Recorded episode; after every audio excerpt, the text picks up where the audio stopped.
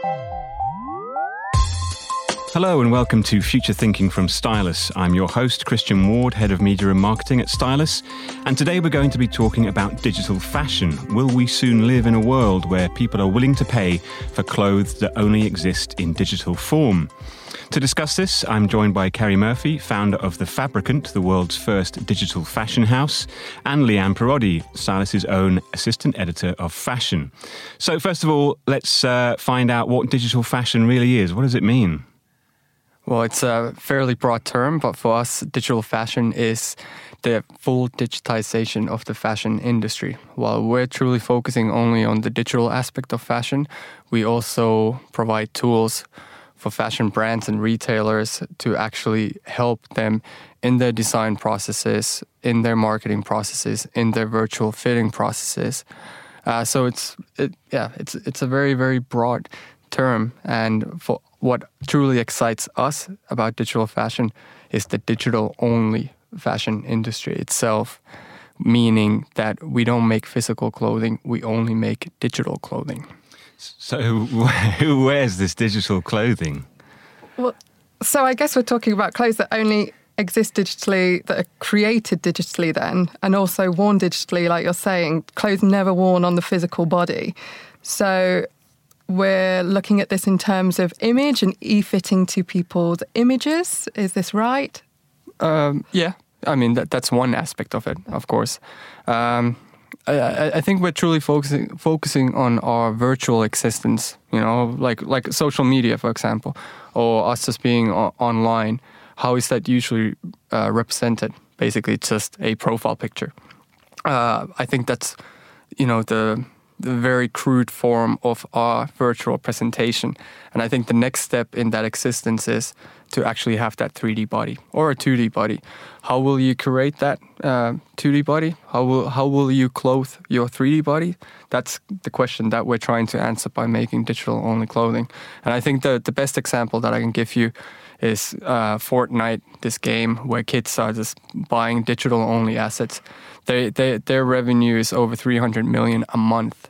You know, this is digital only. You know, something that you don't. Um, uh, you don't you don't possess in a material world. So they're buying they're buying digital fashion for their avatars or the characters they're playing in the game.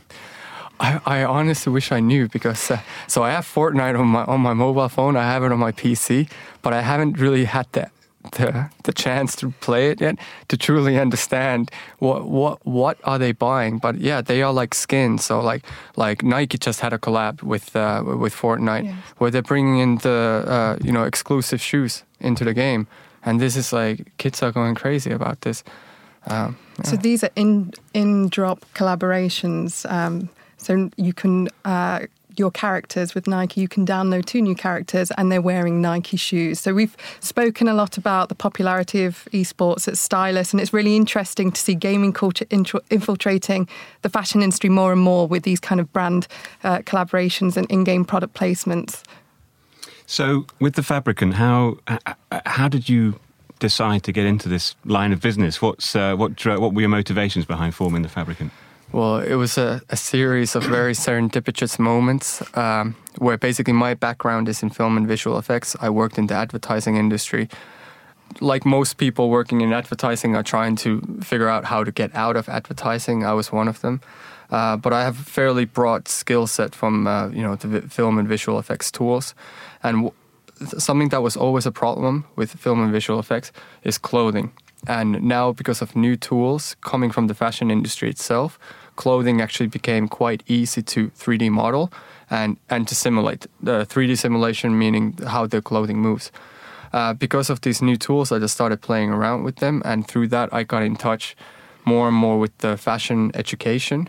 And I came across uh, a few designers who were doing digital only uh, fashion design, and we started col- collaborating. And that collaboration led me to go further deeper into the fashion industry itself to truly understand the ecological, the cultural, and the socio-political challenges that the industry is facing. And having that experience from the film and visual effects industry, where I, where I entered it right in the middle when film was, you know, people were still talking about what's better, you know, analog or digital film. That conversation doesn't exist anymore. And back in the days, uh, oh, oh, oh sorry, like the, where fashion industries right now is at the beginning of where film and visual effects industry was uh, in the early 90s when it was just starting to digitize. So it's like I feel like I have a crystal ball into the future just by looking at my own experience from the film and visual effects industry and seeing the capabilities that it allows for fashion. And so we're just using those examples, we're looking at what kind of tools, what kind of things can we create to uh, provide value for the fashion industry. One of them just happens to be digital only assets because there's so many platforms where you can buy 3D models and any type of other digital only assets that actually provide value for the film and visual effects industry, 3D hobbyists, and beyond. I think, I, sorry, I think I'm right in saying that is it the Avengers? The none of the actors are wearing the, the costumes; they are all digitally placed on them afterwards.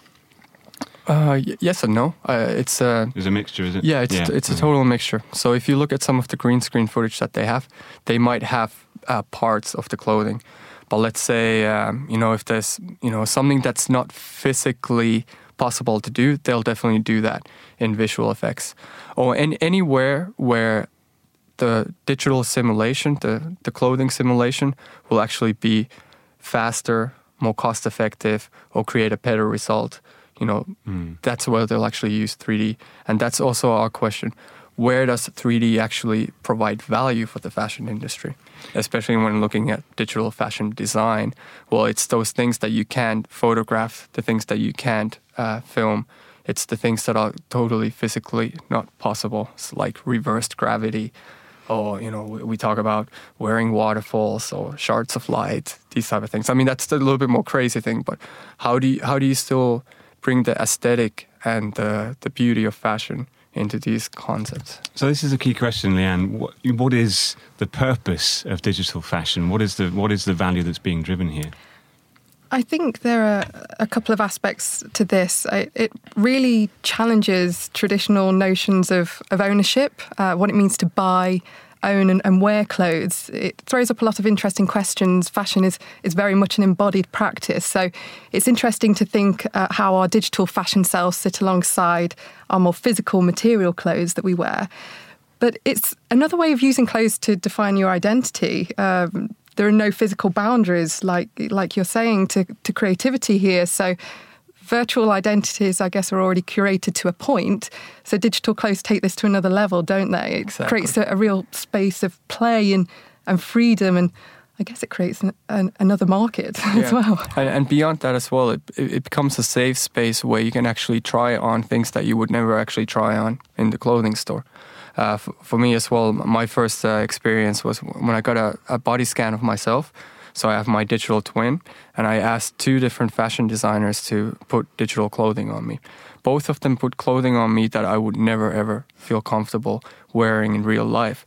But then when I saw myself, you know, dancing because I had motion capture on myself with this clothing that I would never ever wear, I started thinking like, what if? You know, why wouldn't I? Why would I not wear this in real life? Because it, it kind of I start thinking about myself differently. How would I create my identity differently? So it's it's definitely a safe space to be uh, exploring your own identity. You know, much much further than we're capable of doing in our real lives. So we talked a bit about Fortnite and gaming, um, and a little bit about social media. But how else are is the general consumer um, coming to your work? How else do they find and, and use this digital fashion? Well, we are we're still a B two B company, uh, so basically we just service brands and retailers. Uh, but we just sold a, a digital garment uh, four weeks ago for nine and a half thousand dollars, and basically this garment was bought by a CEO of a blockchain company who bought it for his wife.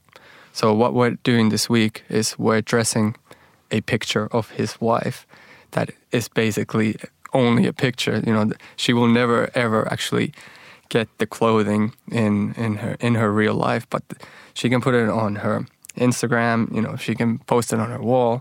She can put it on any social media channel.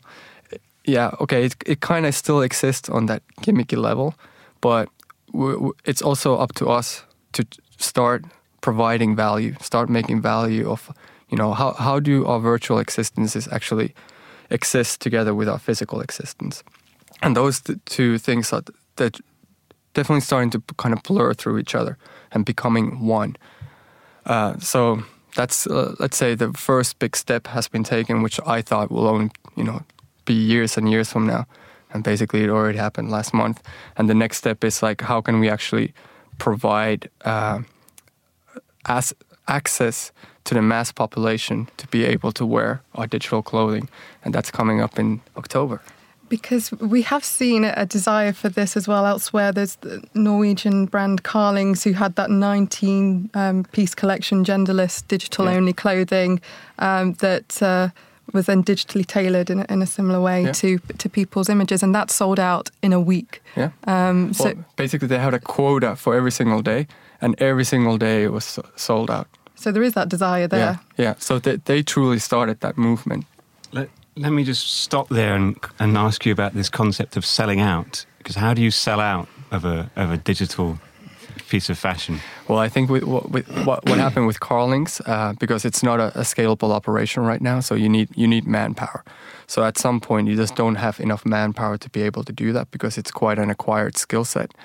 And uh, secondly, what blockchain actually allows for is to create that unique uh, identity around that one garment. So you can make these one offs. I mean, the di- digital file, of course, can be um, copied an infinite amount of times, but that's where the, the uh, conversation of um, ownership comes in. You know, what, what is ownership in our digital existence, especially when uh, put into the blockchain technology? I think um, thinking about this in terms of the fashion industry, you're talking about desire for exclusive, unique, and limited edition product, which are, are real traditional drivers for this industry, um, particularly at a luxury fashion level as well. So that's what makes this really interesting. Yeah, exactly. There's some uh, really uh, fantastic startups in this space.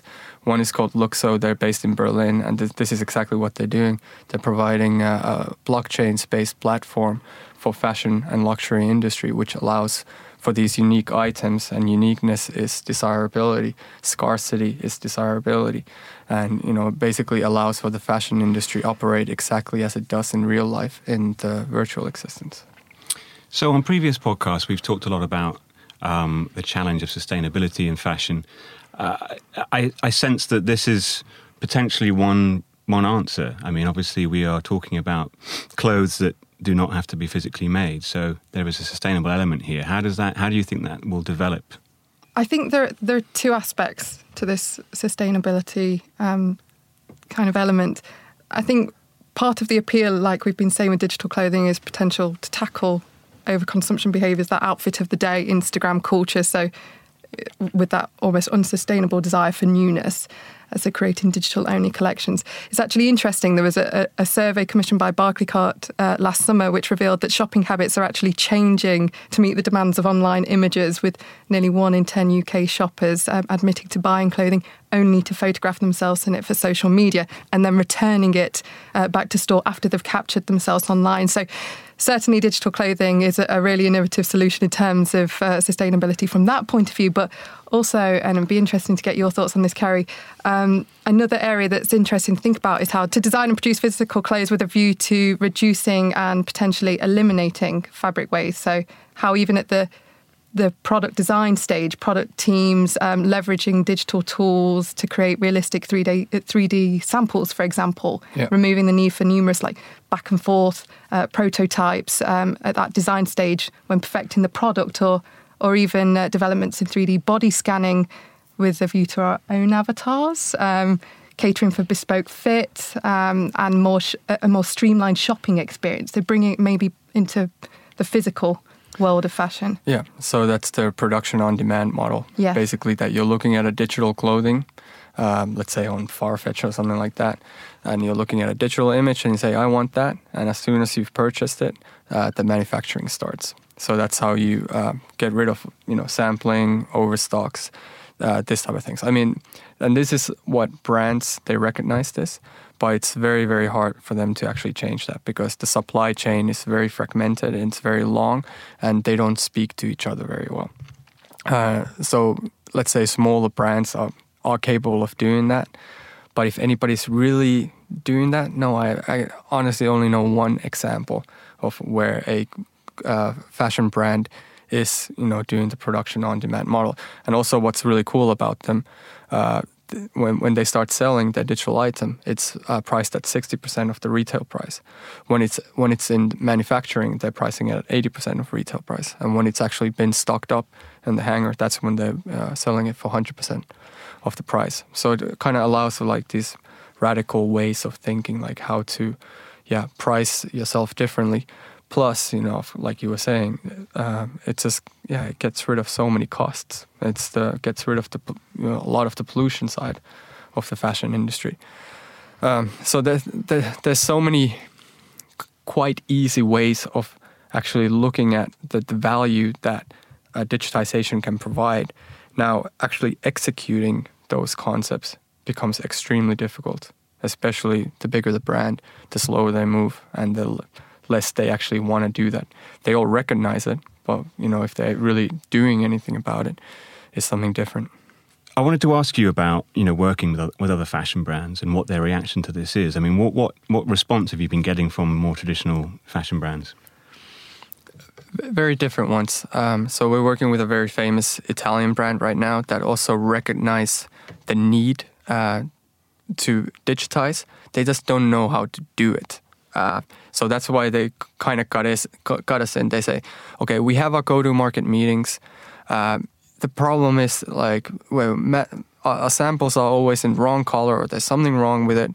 So actually, we want to show uh, all of our clothing digitally because then we can take those digital products and bring it into our in-store experience, put it into our uh, social media channels, and put it on, put it on our website. So basically, they want to streamline the whole process from internal communications to client-facing communications. Um, then the other brand that I was just talking about that has the production on demand model is a small uh, Swedish company called Atacac. And basically, it's two guys. One guy is a fashion designer, other guy is a, a 3D designer. And they're combining their forces. They're, uh, yeah, they've been able to create this new type of business model, which makes perfect sense to me. Um, but yeah, if you're a massive brand who's been working in the exact same way for decades, uh, I'm sure that's very, very hard for them to change. And then another great example is uh, PVH uh, Tommy Hilfiger and CK in Amsterdam. We're working with their um, innovation startup called Stitch, and Stitch is trying to uh, completely digitize the full supply chain from where all the designers design digitally, and those digital files become their digital foam boards that goes into their uh, sketch reviews. Those sketch reviews become their, uh, you know, their market reviews, goes into the selling process, and from there, uh, consumer facing to marketing. That's what they're trying to create. Where we're hitting a wall is to c- connect the design department with the marketing department because those two departments don't talk with each other. And by providing the visualizations that we do, we're trying to show the power uh, to the design people. It's like, hey, if you design digitally, this is what you can do in the end. And then showing the marketing people, hey, you know, if you guys get the designers on board, you can actually talk to them before any of the designs are being made so you can start coming up with the creative decisions. But basically, to be able to uh, digitize, let's say, the fitting stage, the marketing stage, and all the other uh, different parts, it all has to start with the designer. The designer needs to be uh, using 3D tools, you know, to be made to be making these 3D assets because otherwise it becomes extremely difficult. You know, if, if a brand comes up to us and says like, all right, we want to do digital, uh, you know, a really cool digital experience for our clients, but they don't have any digital patterns, you know, so then we have to go through the paper patterns. We have to, you know, uh, create the patterns digitally, make the 3D 3D object from those patterns, and that process takes so long. It, it you know, it's uh, very expensive so that's where a lot of brands are just like, yeah, they don't want to jump on board because they have to make their margins. So you mentioned earlier this idea of people wearing waterfalls and so on. Um, what is the you know what is your kind of like crazy most crazy imaginings for how this could go in the future? Huh, good question. Um, so if if we are to talk about our 200 year vision, um, it, it basically would be that everybody's wearing digital clothing in real life. So you have some type of augmented reality, contact lenses, glasses, and we are only wearing bodysuits. And you know, on top of our bodysuits, we have a digital layer of existence. Uh, this this is basically exactly how our creative director talks about because she absolutely loves the the idea of us wearing holograms in the future. It's just like for me, like I'm not excited by the idea of an hologram, but then when we change change that word into a virtual layer of existence, you know, that's on top of our physical existence. I think that's when we're getting rid of the technical barriers and being able to imagine that actually we can all be wearing only layers of bits and bytes on top of our bodies. And then another aspect of that is the body positivity aspect. Uh, because number one question we get, okay, well, what if your clothing gets hacked? You know, somebody, somebody, you know, cyber attacks your clothing, and you don't have clothing anymore, and there you are standing in your bodysuit, you know, basically naked. The aspect of that is like that we just have to accept our body types much, much better, and not use clothing to hide our bodies, but you know, use it, uh, use the the digital clothing to only curate our identities exactly in the way that we want while still being super positive about the type of body that we have. Great. And what about you, Lianne? I I think this will not only um, have impacted the way that we design and, and produce clothes um, and, and thinking about that um, in, in more sustainable ways as well, but also how we consume and uh, engage uh, with fashion. And I, I, think we can see now that younger generations, uh, in particular, are so immersed in, in digital communities and, and, virtual ways of expressing themselves through multiple digital personas in online video games and social media. So it, it's thinking in the future, is this what younger generations are going to be investing their money in? Digital clothing. I, I, I see that as a, as a real possibility. I think in terms of more um, more tangible um, uh, tangible areas now, I, I, think this technology can can really work for, for retail as well. Um, something that we, we do speak about on, on Stylus. So um, yes, I think there's lots of uh, different applications for this. Yeah, exactly. La- last year we worked with a Hong Kong retailer where we basically made a lot of digital clothing that they sold in, in their physical stores. So the only purchasing point that their audiences had was to look at a digital animation of a clothing. And here you are buying a 15, 1500 euro jacket and you know you're only basing your purchasing decision on an animation and you you're not you know you can't fit it you can't uh, you, you, can't touch it. You have no idea how it actually feels on your body. You know, so it's, it's it is crazy that these types of um, uh, experiences can exist in this day and age because these kids they just have like especially the ones with the purchasing power they're fearless they don't care they're all more about the experience rather than having a really cool functional piece of clothing that just feels good on their body and keeps them warm I think it's interesting to think about that in terms of millennials and, and Gen Z represent the future of, of the luxury market. So there was a, UBS uh, Group AG survey that shows that 85% of the sector's growth in 2017 stemmed from 18 to 35 year old uh, consumers.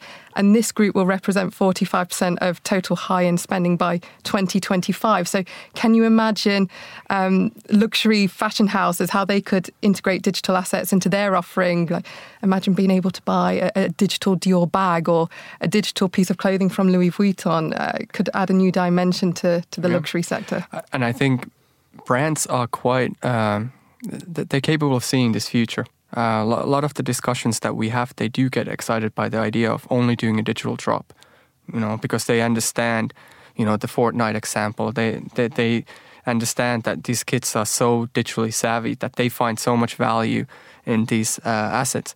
And then another uh, uh, example that I have that I just recently came across, StockX, you know, the the secondhand market for for shoes, that they they actually sell shoes that have never been worn uh, in a secondhand market. So the person who buys these shoes receives them at home, you know, perfect state. And because they don't want to ruin the shoe because it has so much value, they'll actually put it in their closet.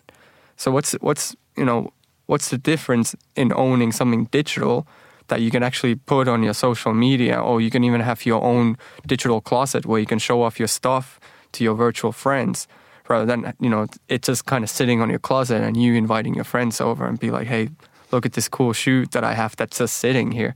So that I, I think that market already exists. It's just we just need to look, you know, of all those different uh, angles that where we, digitization actually brings value into it and doesn't make it just another gimmick. Well, speaking as someone who only has two pairs of shoes, uh, this future sounds incredibly exciting. Um, thank you very much. That was one of the most fascinating and, and mind blowing conversations we've had on this podcast. I'd like to thank my guests, Kerry Murphy and Lianne Piroddi. And thank you for listening. I hope you'll join us next time for more future thinking from Stylus. You've been listening to Future Thinking from Stylus, the show where our analysts, alongside industry thought leaders, unpack the big trends you need to know about. Find out more about what the future holds for your business at stylus.com. And if you like what you heard today, make sure you subscribe to Future Thinking in iTunes or Spotify or wherever you get your podcasts to hear new episodes as soon as they're available.